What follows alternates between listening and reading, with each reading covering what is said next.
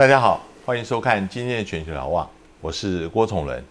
最近，呃，在美国国内，除了疫情跟总统大选以外，另外有一个事情引起大家的重视，就是最高法院的一连串的判决，呃，引起大家的重视。这个判决究竟为什么跟大家期待是不一样呢？我们今天特别邀请到。正大国关中心的严正成教授跟我们来谈这里面的呃曲折。杨教授好，主持人好，各位观众大家好。呃，我刚刚提到就是这一连串的美国最高法院的判决，从呃这个移民就是 DACA，呃关于这个呃美川普当时有限制这个奥巴马那时候的法令，嗯，到那个 LGBTQ 就是这些呃同性恋。呃，换性别他们的工作权，嗯，到堕胎的问题，嗯。嗯，原来川普在之前曾经有让两个最高法院的大法官，呃，获得同意，嗯，保守派认为应该要转到对他们有利，嗯，呃，应该整个的这这上面三个判决应该要转到保守派的立场，反而没有，嗯，呃。请严教授谈一下为什么？我想第一个就是川普任命的两位大法官啊，Neil Gorsuch 呢是接替我们讲说是当年这个啊最保守的大法官啊过世过世之后，所以是保守派接替保守派，所以没有改变生态啊。这个 Scar Anton Anthony Scalia，那可是呢，到了这个我们讲说 Kavanaugh 的时候，他接替的是一位我们讲说关键的少数，就是啊。Anthony Kennedy，那他的状况是说，他有的时候跟 Liberal 在一起，有时候跟 Conservative 在一起，他是一个 swing vote，是一个关键的少数。那自由派就希望说，你找一个比较温和的来做会好一些。结果他选了 Kavanaugh，非常保守，那就变成说保守派就五对四了嘛，没有问题了嘛。哎，就没想到最高最高法院的大法官啊，就是等于是 John Roberts。Chief Justice Chief Justice 这位最保守、比较保守的，结果在这几个 case 啊，都是跟这个自由派站在一起，变成他移动到关键的少数啊。那如果我们看最高法院过去四十年的历史啊，其实从一九八零年代之后，我们就看到，呃尼克森任命的一个大法官叫 Louis Powell，他那个时候就开始慢慢往。中间移动扮演关键少数啊，然后在他之后，我们又看到有这个包括啊，先是有这个啊女性大法官 O'Connell，然后后来有这个 Anthony Kennedy，大概都会有一个人挑中间来办，就是希望最高法院不要被认为是共和党或保守派或者民主党自由派所控制，就是会有很多出出乎你意料独立的一些想法。嗯。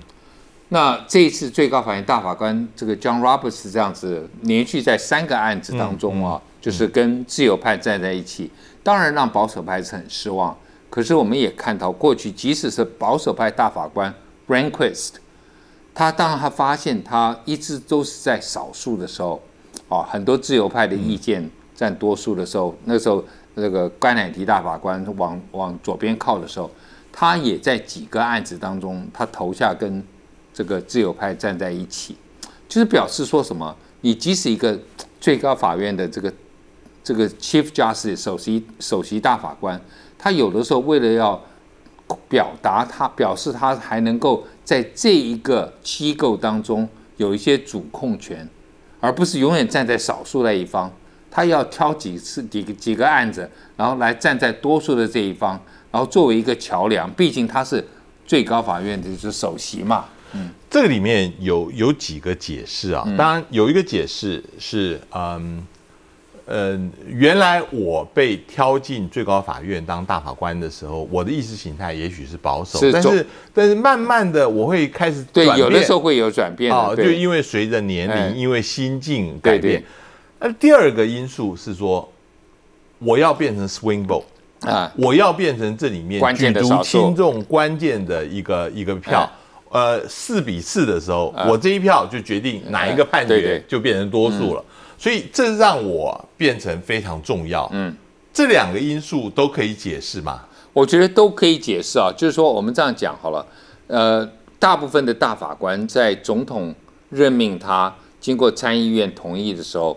总统都是挑跟自己意识形态比较接近的，对对不对？但是呢，我们也看到有多少次总统最后是失望的，啊，就觉得挑错了人，对。啊，比如说从从从艾森豪挑这个华伦大法官，他就觉得挑错了。他说，但是华伦还时间还短一点，他说更长的啊是另外一位更自由派的大法官，从一九五六年一路做到快一九九零年，做了三十多年。那这个都是你你艾森豪作为一个保守共和党的总统挑错了，那甘乃迪也同样啊，他也挑错一位法官啊。大法官也是一样，就是一九六三年任命到一九九零年代做了三十年，他就是从你认为他是比较偏自由派，越来越保守。那福特挑了这个保守的变成自由的都有啊。那大概就是最后一个就是 Shooter 啊，我们讲说是老布希挑的 Shooter，那时候是从这个 New Hampshire 的州长嘛，他以前是努努介绍来的。那说哎，这个人很很封闭，也没结过婚哦，一直住在是一个号称现代隐士，他住在没有水、没有电的一个一个木屋里面哎。那这样的一个非常呃现代隐士，那大家想说，哎，没有什么，而且没有什么写过太多东西的，可是他觉得很聪明啊、哦。那后来选了他以后，没想到他最后是变跟变成跟斯卡利亚对干的两个啊自由派的代表性人物。那当然他退休了，可那一次就是我觉得是老布希真的是选错了一个哦，就是按照意识形态来讲是选错，可是呃，从克林顿开始啊，克林顿选的这两位 Steve Stephen Breyer 啊，跟这个女性的 Ruth Bader 啊，这个 Ginsburg，我想这两个都是蛮蛮一样的期待。奥巴马的两位也蛮期的，跟他的一致啊，那就变成现在老布希呃小布希的 A Little 是跟他是一样的，但是这个 Justice Chief Justice Robert 就是有有在改变吗？大家觉得没有改变，我觉得后者比较重，就他要扮演那个关键性关键的，哎，而且他作为一个 Chief Justice 首席的大法官，他要来掌控，让外界认为说我这个法庭不是川普的、啊，我这个法院也不是行政部门跟国会可以控制的，我就是三权分立。这个是一个非常重要的事情。这个这个，尤其是嗯，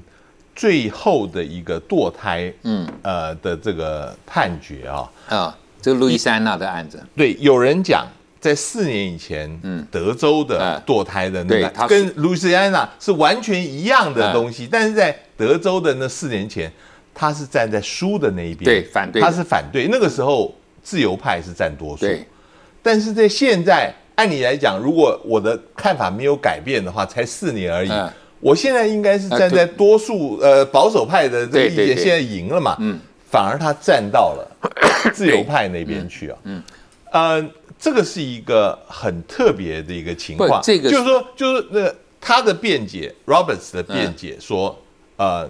按照这个，他觉得。呃，这个潜力是非常重要的。你不能够因为四年前、四年后，你因为你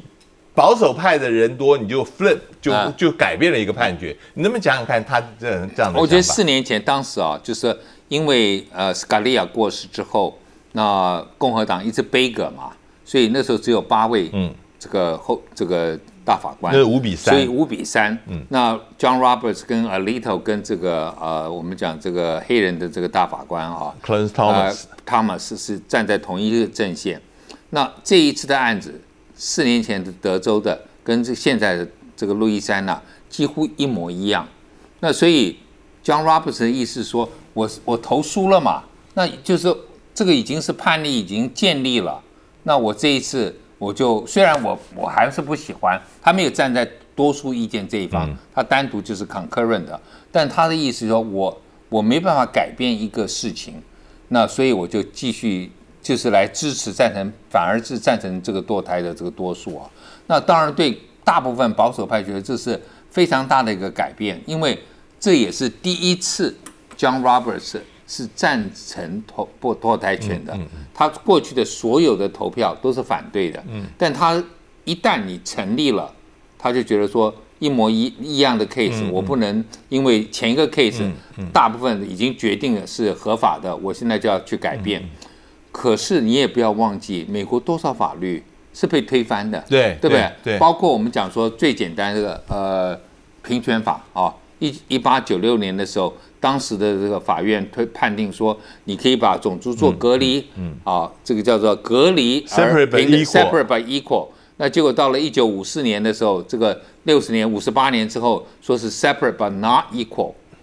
John Roberts 可能唯一可以捍卫的说，时间还不够嘛，就是才四年前判的，那我们马上要推翻。如果说要经过很长一段时间的酝酿，那说不定他愿意，但是太短的时间他可能不愿意。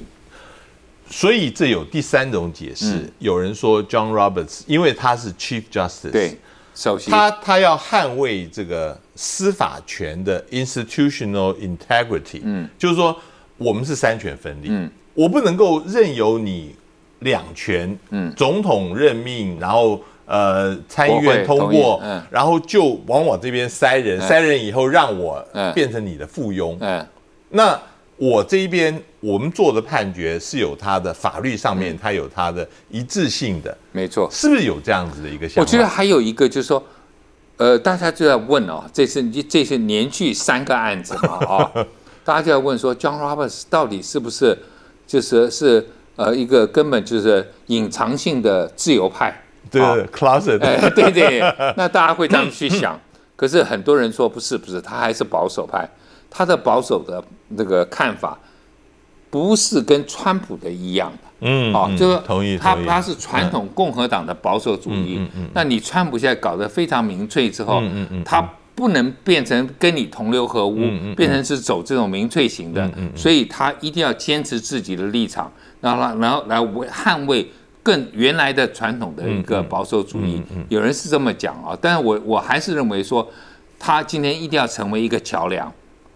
因为美国社会已经够分裂了，嗯嗯，那啊、国会已经是对抗的啊，嗯，然后总统又是一个分裂性的总统，那如果最高法院每天五比四都是保守派赢的话，那我觉得这也对美国整个国家未来发展不好，而且就像你讲的，就是认会被人家认为说，哎，这个最高法院是不是就是一个附庸嘛？嗯，啊，完全就是反映出保守派的这个、这个川普这个政府的声音。那我认为至少对很多法学学法的人来讲，他们有独立判断能力。你要被把他们说成是这个总统的附庸，他们很难接受。所以一定要有在一些案例上面要展现出他的独立性。我觉得这个是很重要，而且他们。不要忘记，他们是终身大法官。对对对你川普你说不定今年就输掉了，为什么我要跟着你走？对不对？这个这个嗯，其实 Roberts 呃，在最近的一段时间，除了这三个案子，嗯他呃好像转过方向，但是其实还有一些两个案子里面，他还是维持对保守派的立场啊，没有错啊。然后不仅是这个，我们讲说，包括前面啊，在这个